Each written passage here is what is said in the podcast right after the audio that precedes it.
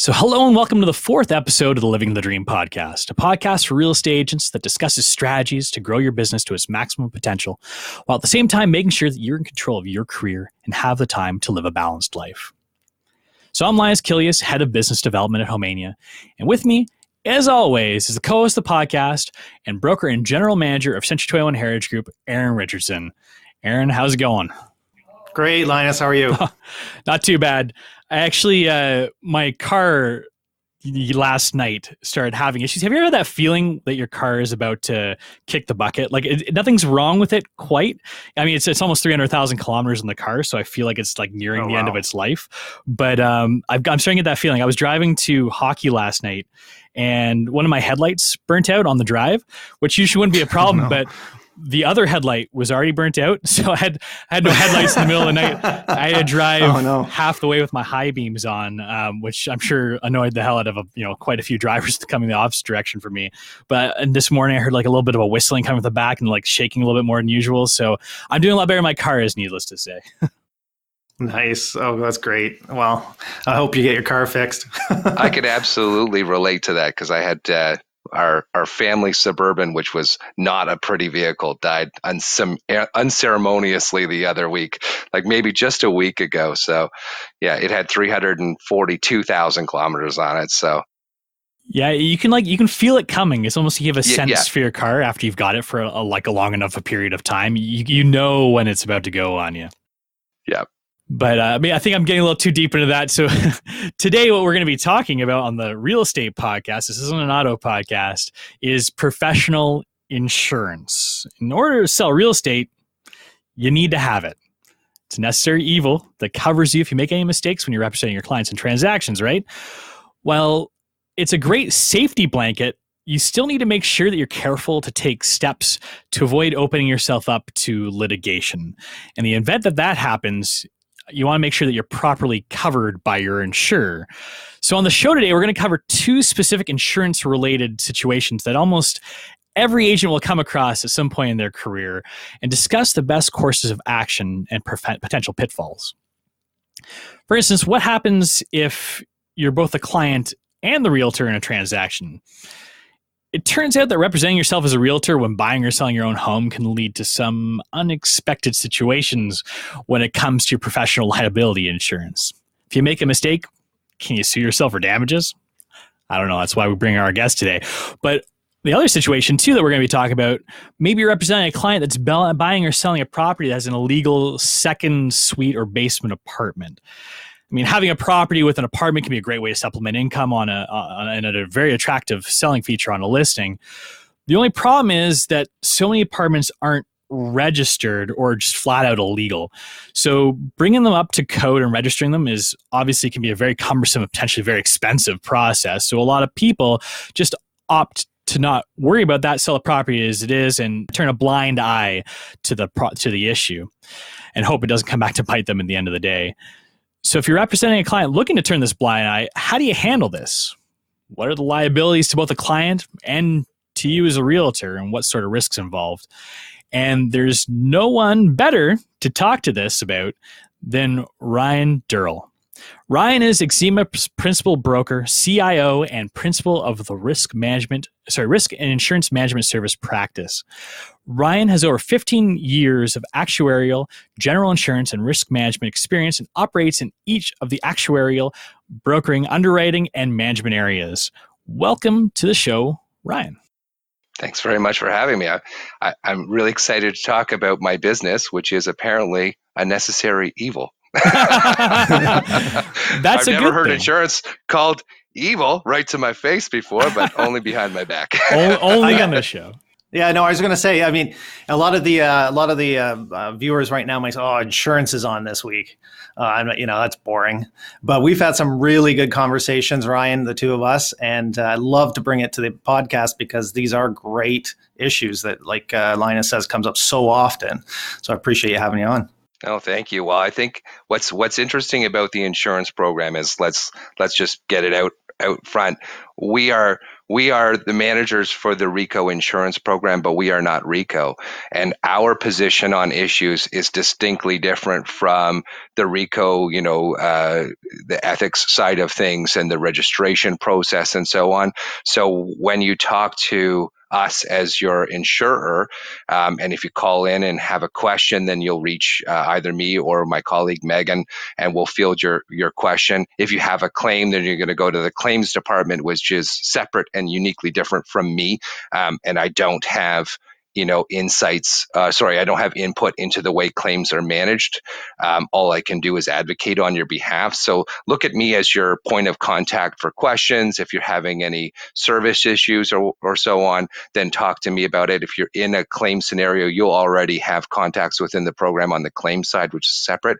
And we do not um, we do not discuss our claims issues with reco on a you know on a names basis. Of course they they they have great oversight over the program and we'll share with them high level stats because that's important for them um, to, to, to help us risk manage and so on. Um, but we don't have that sort of open relationship with RECO on, you know, claims issues at, at an individual level, unless you call RECO and say, I have this claims issue and I want you to, you know, reach out to the insurer on my behalf, in which case you, have you've, you've asked them to do that, and, and we'll discuss it at a high level as long as it doesn't compromise the claim. So um, that was a probably about as boring as the insurance discussion I'll get today. I hope, but but uh, you must get that a lot. You I must do, get that a lot. yeah. People calling and talking to you, and they're almost saying, "Well, you, you know, uh, almost assuming you're RECO." I mean, that Yeah. whenever you're dealing with something, you're always thinking you're dealing with RECO, and meanwhile, there's different components that they bring in, third parties, brokers, and people that manage the uh, RECO insurance. So we and, and our advice is completely different. So my advice uh, about how to handle a situation will be totally different from RECO's, not because we're not in sync and want the best for people, but because RECO's mandate is consumer protection and it's uh, about following the regs and all guided by REBBA 2002. Whereas my advice is coming from a risk management standpoint, from a this is what claim scenarios come up um, and how you should best manage them to avoid them um, which will not necessarily jive with like RECO will say you can do this, and I'll say you should never do that, um, and that's okay because they're two different perspectives. Now you, you had actuary in your in some of the stuff that uh, Linas was talking about. I, I learned a long time ago what that was because I had a guy I went to school with, and uh, he was really good at math, like really good. Does that mean you're really good at math? Uh, I've I've been called that before. I've also been called worse to my face, but um, I used to be. I started in the industry, in the insurance industry, on the actuarial practice side, um, and I had gone down that path, and then and then moved into you know general insurance brokerage and insurance program management. And, and our firm, um, which uh, which for the purposes of program management we call alternative risk services, that'll be the name that registrants are familiar with. Um, we we manage insurance programs we manage insurance companies. We are not a typical insurance broker. So we provide a whole suite of of uh, services to the program which are not traditional broker. And if you call me and you say hey ryan i need insurance for this reason you're going to get a completely unsalesy view of you know yes buy that don't buy that you don't need this like because that's you know that's i'm not here to sell you more policies so not not an insurance broker in the traditional sense Well, you've made me a lot more comfortable talking to you with all those fine points and disclaimers too. I feel like we're getting a nice unbiased opinion, which I know know is what most people want to hear as well. So let's get into the meat of the show. The first thing I mentioned off the top that we want to talk about today is the situation where you're sell- as a realtor you're selling your own home and what kind of pitfalls that brings along with it. Now I'm going to turn to Eryn first, uh, being a manager of realtors. And if Eryn, I came to you and I said, "Hey, Eryn, I'm thinking of selling my own home as a realtor," like, is that would you say that's a good idea? I'd say you're crazy. Um, you know, plumbers have the worst plumbing, and you know, maybe insurance people have the worst insurance. Not, I mean, from Ryan's standpoint, I'm sure you have good insurance, but um, realtors are. Uh, yeah, I've I've bought and sold many homes, and I've never used uh, myself to do that. I've always had somebody that look after it, and and just from a sales perspective, not from a liability perspective, from from a sales perspective, um, we feel that uh, yeah, it's hard to sell your own home. I mean, uh, you know, to look at your home from the eyes of a buyer, you're just not going to be able to get that perspective, uh, whether it be from a staging standpoint, whether it be from, uh, I mean, when I went to sell my house, I actually undervalued it. I said, you know, this was maybe eight years ago when I sold uh, my last house. And uh, the guy that looked after the sale of my house came to me and said, No, I think we can get $20,000 more um, based on this, this, and this. I said, Okay, you know, give it a shot. And sure enough, he got me an extra 20000 just because I I don't know what it was. And most most sellers overpriced their house, and we had that situation happen recently as well. And I keep telling people, guys, you know, there's so many different reasons, um, not just from a sales perspective. So I'm, I'm sure we're going to hear from from Ryan's perspective on the, uh, uh, you know, whether or not it's from a liability perspective, you know, important, but definitely from a sales perspective, selling or buying your own home, you need somebody. The personal attachment that you have, whether on a purchase or on a sale, it gets in the way. Yeah, I'm sure a lot of agents might take the other stance, be like, "Well, I can save so much money, you know, on the in commission fees. Like, why am I uh, paying someone else to sell my home when I can do it myself?" Right? I'm sure that's probably the other the argument for the flip side. You think that that outweighs yeah. that then?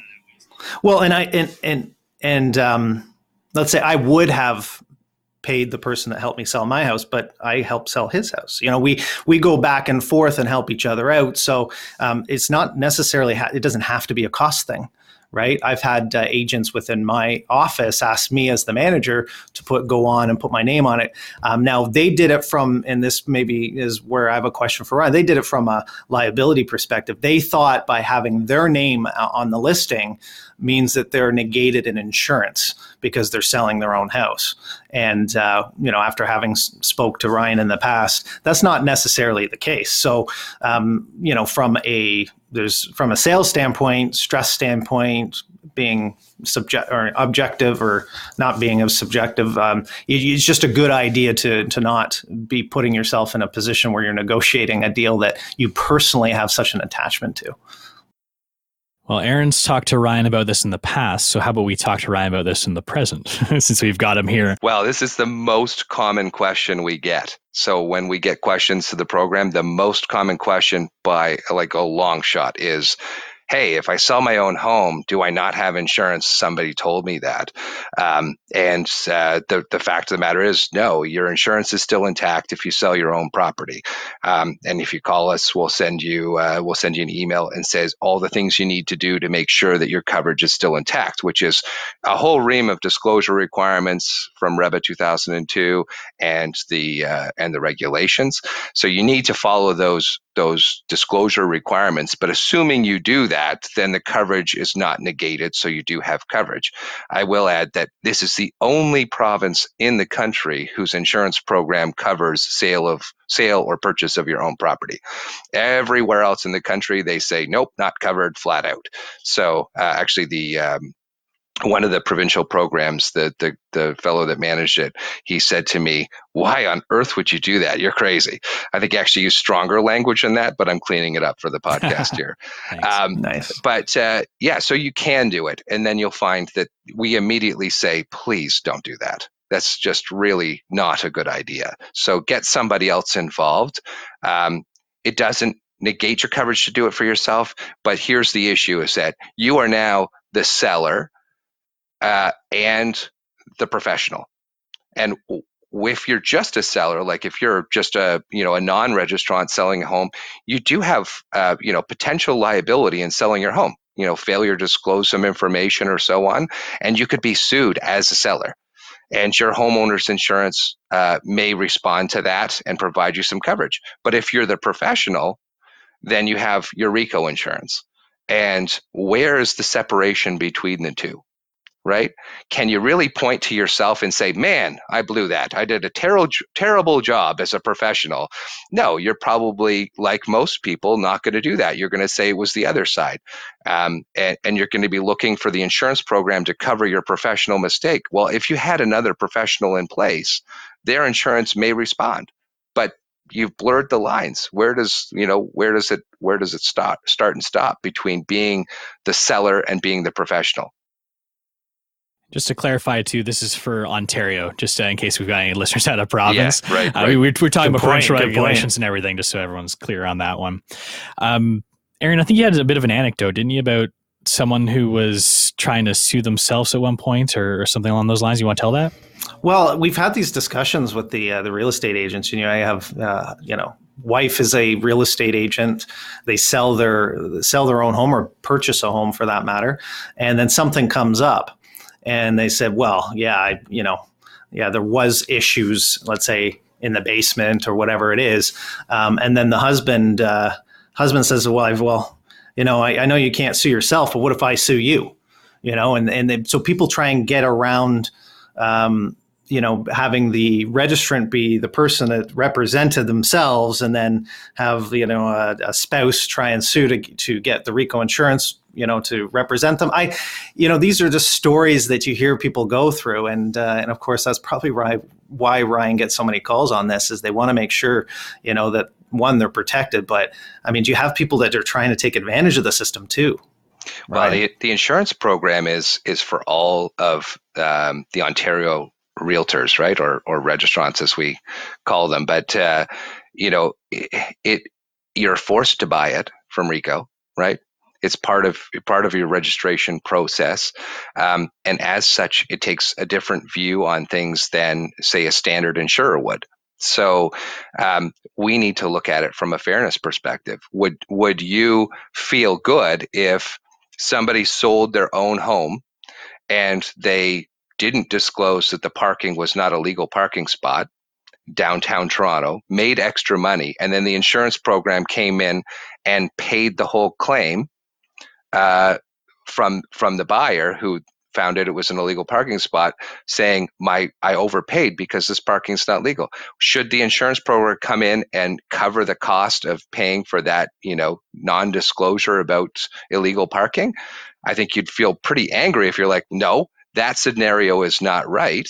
Um, if it was a standard insurer, they might pay it because economically it made sense to do that. But we we feel you'd have to sort of take it to the mat and say, you know what, this is your responsibility as a seller.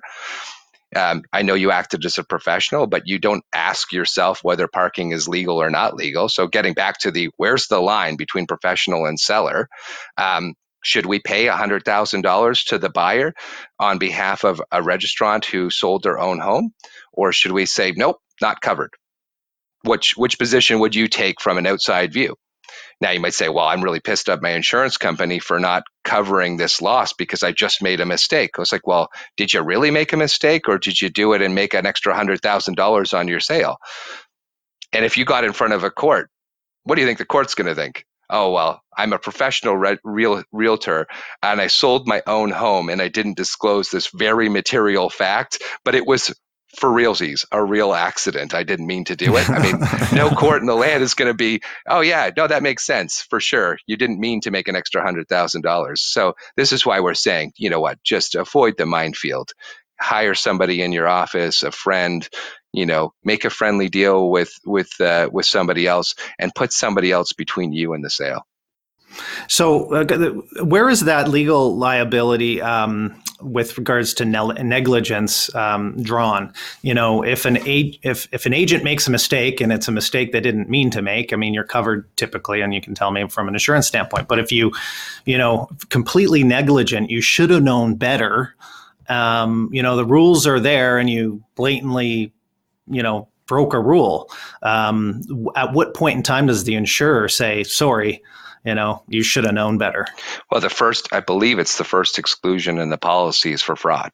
And essentially, if you just if you're just willfully negligent uh, or fraudulent, then we don't owe you coverage.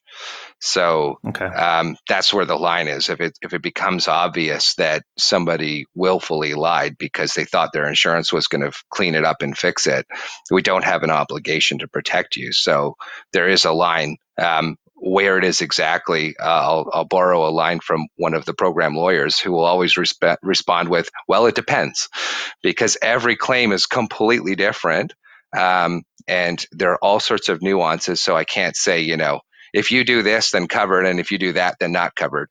Um, but there, you know, if you have to ask, I like Eryn, you've told me this line before. If you have to ask, you should probably not do it, right? should I be yeah. doing this? Probably not then. Um, yeah. But as an agent, like an agent walks into my office and says, Eryn, I'm selling um, somebody's house. I purchased them a house a couple weeks ago and, uh, and now we have to sell their house. If it doesn't sell, you know, am I in trouble? And I said, "Well, did you just you know make sure and explain to the uh, to the person purchasing and now selling their house that if they didn't sell their house, they're going to be in a in a tough position, and that you're not suggesting they do that? We have an OREA form for that to disclose." And I said, "Did you fill out the form and make sure that uh, they explain the risks and that they're not taking your advice to put it on the market?" And uh, they said, "Well, I forgot to have them sign that." You know and i said well they're kind of being neg- negligent because they should have had them sign it we teach that and train that and they should have known that but it was a it was a mistake they didn't have them sign he, he said he did tell them the the risks so i don't think he was negligent but he didn't have them write it down that's an error or omission. That's what the coverage is for. That's it's right. for legitimate mistakes, yeah. and people make them. And most of the calls we get, uh, where it's somebody who's you know got the sense that something's coming forward, um, they'll usually lead in with, "I've been at this for 20 years, and I've never had something like this happen." And it's like, well, that's pretty much everybody's story. Uh, I, I, I, my personal, uh, and I mean, I mean, my personal view is registrants are amazing at what they do broadly speaking amazing and the insurance is there for mistakes and and it's not like there's a group of people who just claim all the time and and just don't know what they're doing you're more likely this is an unpopular view but i usually present this when we do presentations to brokerages and larger groups you're more likely to have a claim the longer you've been at it so if if you get 20 years into your career and you haven't had a claim yet, I mean this is not how stats work, but you're you know, it's not like you're due, but you're now more likely to have a claim than somebody that just started. And people say, and, and if they do a lot more business, you know, I've got top producers selling 100, 100 homes a year. And I'm like, well, guess what? the numbers are going to work against you at some point in time because you're going to run into some problems eventually because you do so much business. That that's it. The odds get greater. The, if you've been at it for a long time, you're really good at what you do, right? You, you, experience is huge. So you get really good, which means your clients expect more from you. They bring you the bigger deals. They ask you to do the more complicated things. You know, they're savvy purchasers or sellers. Um, you're going to get in situations that are more complicated and they're more likely to give rise to a claim. If you're the newbie who's just, you know, doing this the simple stuff um, and working under supervision, yeah, you're more likely to make a mistake from the standpoint of lack of experience, but you're also not going to be in, you know, put in situations where you're going to be out of your depth as often.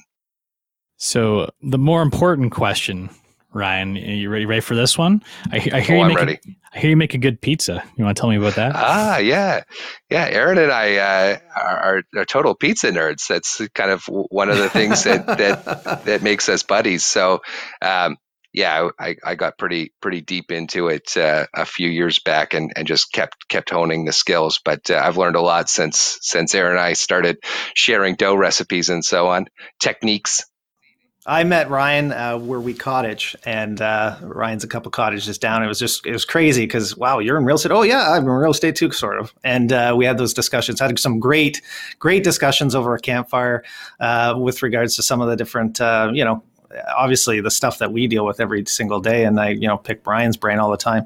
But uh, as soon as a wood-fired oven was built, we started getting into the foodie stuff and uh, yeah, cooking stuff in that uh, open wood fired oven is is pretty cool. And pizzas are our number one thing, right, Ryan? Oh yeah, absolutely.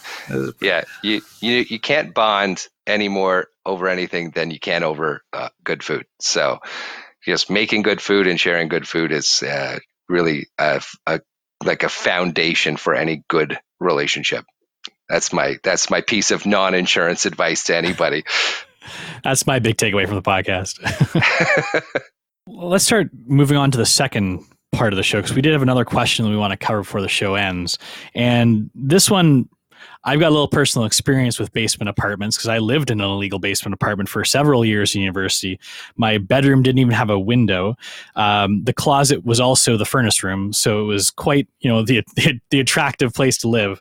Um, but if you're a realtor and you're trying to sell a house with a basement apartment like the one I lived in, um, there's obviously things you've got to take into consideration here like should he even take the listing in the first place because of you know the potential ramifications that come across later?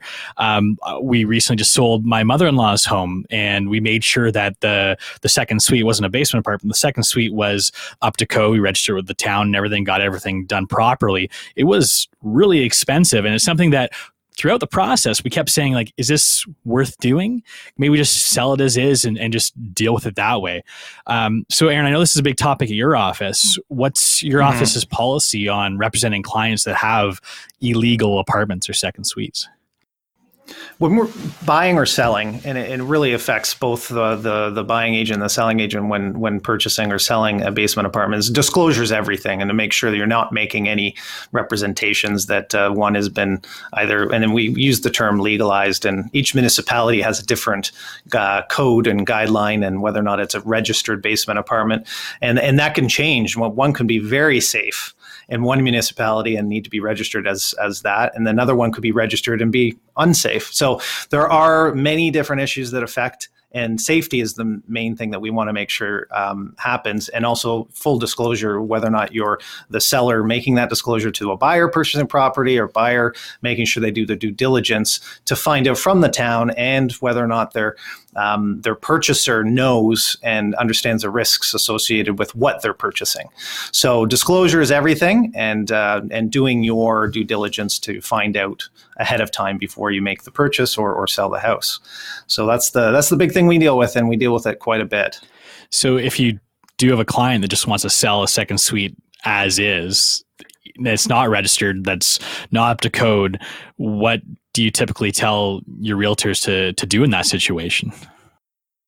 Oh, if if if if it's something, well, I mean, I've made recommendations to have it legalized, and that way the value could be more, especially if it's an area that uh, you know is a high. Um, I mean, you're selling it for the value of a, of an income property. Having that income property with a legalized basement apartment, um, got to remember too, some municipalities don't allow the transfer of the legality, so or the registration. So you have to look into that as well. It could be legal today, and then when it transfers to the new owner, they they stop the legalization. They have to get it re retrofitted or re looked at, and it could be a whole list of new things. So there is a lot of issues that come there. Um, but we as real estate agents, as long as we do our due diligence to find out all the things and overcome any objections to the sale, full disclosure, um, people feel real comfortable about purchasing something that they know everything about. So we're good with that. We're okay with that. Um, we'll get into some questions about representing, obviously, the people that would be moving into the basement apartment as tenants in a minute, I'm sure. But uh, no, from a sale or a purchase standpoint, completely doable. Just uh, make sure you, you find out uh, everything you can and, and disclose it. Can I jump in, Linas? Yeah. So so from the from the insurer from the insurer's perspective, um, you know, there's nothing in the policy that says, you know, thou shalt not sell illegal apartments. You know, like that's not that's not an exclusion under the policy. And we use the term illegal like they're you know some kind of nefarious business. Um, it means it doesn't meet bylaws, right? That's essentially the gist of it. Essentially, um, yeah. It doesn't meet bylaws, you know, or or to to not have you know, carbon monoxide testers in every bedroom, but that you know we sell and buy homes all the time that don't have them. So I just want to make make clear we don't cover illegal activities on the insurance program. So if you if you do something illegal, probably not going to cover it. But that said, let me just say where this really comes in from a claims perspective. We do have claims, and they generally kind of you know dovetail with Eryn's advice. The claims come out when there's an illegal illegal basement apartment, and um, and you don't disclose it, right? So somebody buys what they think is a great investment property only to find out that you know they, they you know the town comes along and shuts them down and then the value that they bought is not there. So disclosure is everything and from a claims perspective documentation is everything. Write everything down have everything in writing have your clients acknowledge it and so on. So you know eryn's advice uh, to his agents is spot on with what would reduce the risk of a claim coming forward and, and is going as to far as far as even what you think you know still say this is not a registered uh, legal basement apartment when you're selling, right? Still make that, does, even if it is registered, sometimes you're going to say, listen, we can't get or make the make the disclosure, we cannot guarantee the legality or the continued use of this basement apartment because you never know what the municipality is going to decide today or tomorrow or the next day. So um, if somebody purchases it and you made that disclosure saying, oh, yeah, it's an income producing property and you can make this amount of money, and then they buy it and then the municipality changes hands, they, they, I mean, they they could try and come after you, and they might might not win on that one, but they'll still come after you and you still have to defend it. and you don't want that situation um, to be in. So we always uh, side on the caution of saying, listen, we can't guarantee the continued use of that basement apartment. And we wouldn't even say basement apartment, right? We would say secondary suite, in law suite, or something.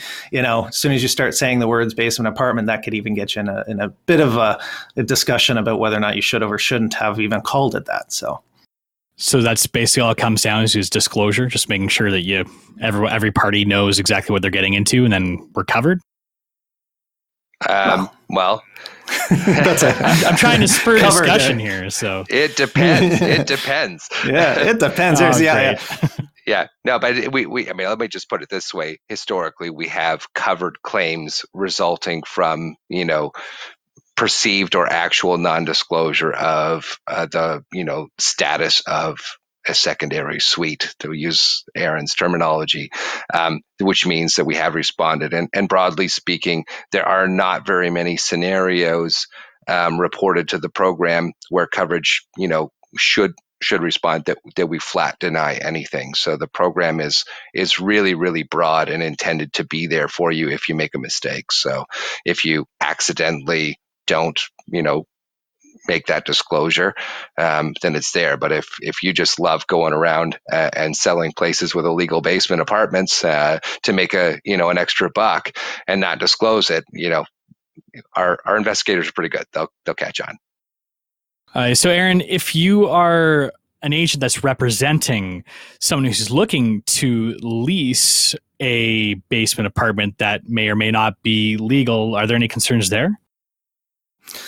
Well, yeah, and and at one point, I think it was a year ago, maybe a year and a half ago, uh, we did so many uh, representations on a landlord or tenant situation that would say not not half our business, but half our transactions almost at one point. Because we like to build relationships with buyers or sorry tenants and landlords because landlords own homes and they're going to sell one day or or purchase more investment properties, and of course tenants may purchase one day. So building those relationships is really important to us as real estate agents. But at the same time, the wall that we keep um, bumping into when representing a, um, a tenant um, or the the landlord is illegal basement apartments, and again, illegal. Right? We always put quotations because if they're not registered, it could mean that they're not safe. So why would a landlord not register? First of all, right? And most of the time, it's cost. Right? They, they essentially they think it's going to cost too much to to legalize what they have, or maybe it can't even get legalized because of some holdbacks of height, size of the basement, or whatnot. But typically, it's not can't be registered because it's not safe. So we sort of define if it's registered as it's being safe. And if we're representing a, uh, either one of them, putting anybody into a situation as as risky as uh, a basement apartment could could be as as little as a like a tin can in a in a hole with no windows can be extremely dangerous. So we really really take the care um, to uh, give the advice to our agents not to represent somebody in an, in a non-registered basement apartment, whether or not they're renting it to somebody or renting it from somebody. Um, and I you know we deal with this a lot. Um, agents often eighty percent of homes in Toronto, I think they say on a rental basis are non-registered. So how do you, you represent somebody in the 80% of the market? You can't put somebody in because it's not it's not safe. And it's the safety end that bothers me the most. I would never want to be associated with helping somebody find uh, housing and then find that somebody unfortunately you know either got hurt or as far as you know you know there's a lot of um, I've seen on CTV, Global News, basement fires. And this is a big thing within municipalities. And I would just absolutely feel horrible if I found out that we had anything to do with putting somebody in, a, in an unsafe situation. So it's a very difficult one, and it's one that uh, you know it's it you know goes to insurance well, as well yeah let's let's talk about the insurance for a second just just so i can highlight a couple of of things to be aware of. Um, one eryn when you when you say safety and injury um, it highlights one of the issues uh, that comes up a lot for for for registrants who call in. First of all you, you need to know that a professional liability policy covers professional you know professional services it is not intended to cover um, a broad range of risks you have as a business. Um, which case you should buy a business insurance policy or an office package, which would include something called commercial general liability. And that's for slips and falls and injuries and so on. So the RECO policy actually has included in it some bodily injury coverage, but it's quite limited in scope to you know try and address some some shortages in insurance that we've experienced um, in the in the commercial marketplace because RECO does not have a mandate to provide um, general liability insurance. Brokerages, salespeople, brokers should all be arranging that themselves. Just like if you work out of your home, you should be calling your homeowner uh, homeowners insurance and saying, "Hey, I have a, an office, and sometimes people come by my house uh, to meet me for business purposes." If you're not disclosing that to your homeowners insurance, you might be negating your homeowners insurance if you have a claim. So it doesn't cover everything, and that's one thing I really want people to take away is that while while we have the broadest coverage in the country for professional liability for for realtors, again, this is Ontario, um, we don't cover everything under the sun, and you should really be buying this separate policy. So there's a limit of the coverage, which just increased to $100,000 this year for bodily injury. So somebody perishes in a fire in a basement apartment, and they say it was your professional uh, duty to protect me from that. The max we could pay is a hundred thousand, and frankly, I'm not even sure it would apply to that claim because the the the way it's structured is to try and cover you for situations where you're you know on site with the client like attending at the property which is for sale you know now that it's you know that it's been rented and you're living in it for a year and then and then something happens i'm not even sure if the coverage would respond so the brokerage might buy a policy that could cover you but there's several pitfalls in that policy that would mean that it wouldn't cover individual salespeople and brokers because they're subcontractors. So that's pitfall one is that, you know, the bodily injury side of things. And pitfall two, and this is just purely a risk management standpoint, you know, your reputation is super important. And this would be crippling to anybody's reputation to have been involved in this kind of event. So that's really something to take away as a business, like as a brokerage or as a broker or salesperson. Is it worth the risk to me to have my name splashed all over? Um, you know, uh, a claim against me because anything that's filed in the courts is publicly available. So if mm-hmm. somebody sues you for something, you can find records of it, and if they search your name on the internet, you might just come up. So it's it's a reputation risk piece that's something to be aware of. Again, this is not you know it's not a RECO issue. It's not about you know ethics and so on. I think if you disclose and you do all your due diligence on that side, you might be okay. I don't know. You'd have to consult a lawyer, but um, from a, just a risk management standpoint, I would say think about your reputation and think about whether or not you really have coverage for the worst case scenario. And I'll tell you, $100,000 is not enough to cover somebody who got seriously injured or even died. Yeah, yeah, and then the, of course the moral moral side of things, I would just feel horrible. But um, and I think we go into basement apartments and, and we can usually see some pretty big red flags as real estate agents right away. You know, is there a walkout? Is there enough exits? Are the windows big enough? Um, is there sprinklers? Is there car- carbon monoxide detectors? Um, does is it a is a gas stove in a basement with no backsplash and uh, all the rest of it? Uh, um, so these are some red flags. And if if if it looks like a safe um, basement apartment, why would the landlord not register? I'm just, are they thinking from a tax perspective? Maybe, maybe if they registered it, you know, are they going to pay more taxes if the you know government knows they have a basement apartments, finished basement, all the rest of it? But I got to tell you, it's worth it. And we have a guy, his name's Paul, and he's actually he was Paul the fire guy, and we call him a lot. And maybe in the show notes we can put his uh, number in there. Um, the reason why we call him is because when when somebody comes into our office and says, "Listen, I want to I want to put this up for lease and and it's you know and my first question is is, is it legalized? Is it is it uh, is it registered with the town? And uh, and they said well I, I I don't know. And well call the town find out. If it's not why not have Paul come in Paul comes in, he does a full report, he tells you what you have to do to make sure it's safe. He's an ex-fire fireman and all the rest of it. So he does a great job of making sure that the the, the basement apartments are, are safe.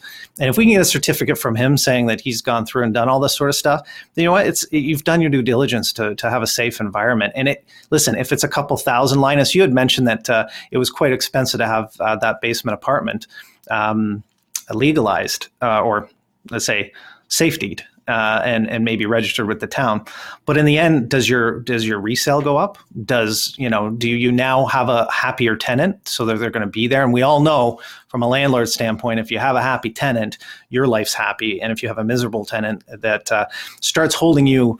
Um, ransom because they'll you know tell the municipality that you're in an illegal basement apartment they'll they'll call the town on you and that and that's the reason why they're late in the rent um, we've had people refuse to pay because, hey, why do I have to pay?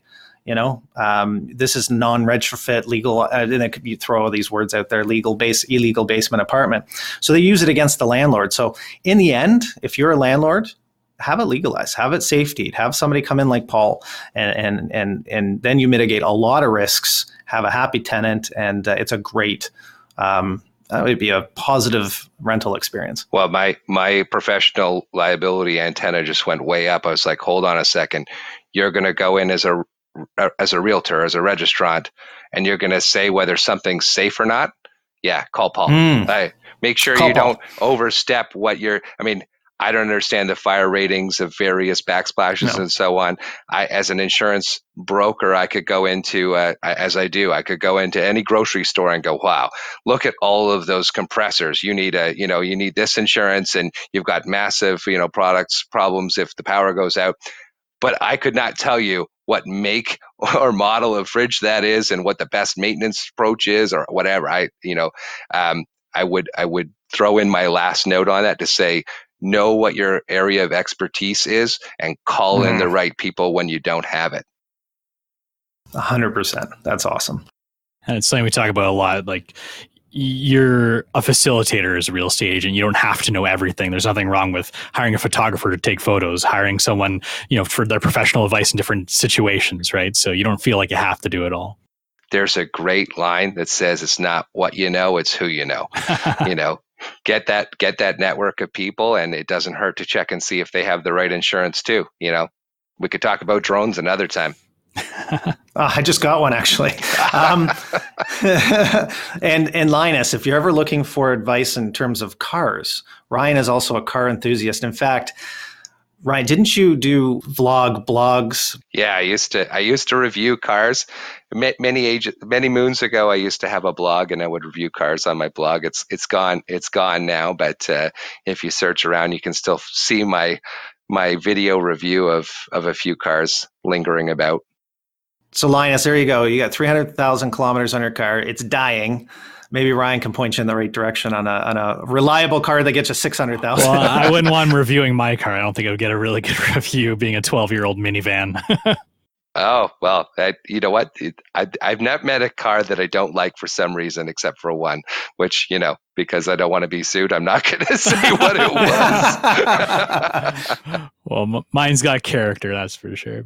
I, I do. I do have. I do have my favorites, and if you're looking for a really, really great car that kind of checks all the boxes for most people. Mazda CX-5, man, that car. I've, I've quote unquote sold more of those to friends and family, and I've never regretted steering somebody in that direction. Well, maybe it's going to be just a few short days before I'm going to be looking up that alley too. So maybe a Mazda will be in my future. So I think we're gonna stop the show here. Just wind her down with a little bit of an outro. Ryan, thanks so much for coming on. It was a pleasure talking to you. Eryn, pleasure as always as well.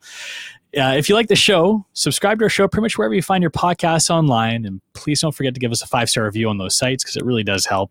You can check out our website at livingthedream.show where you can check out and listen to any or all of our shows. Or you can head over to our YouTube channel at youtube.livingthedream.show to watch our podcast video streams on demand. If you'd like to get in touch with us, we'd love to hear from you. You can email us anytime at podcast at livingthedream.show Show. Eryn and Ryan, thanks again for joining us. Everybody, thanks for watching. Have a great week.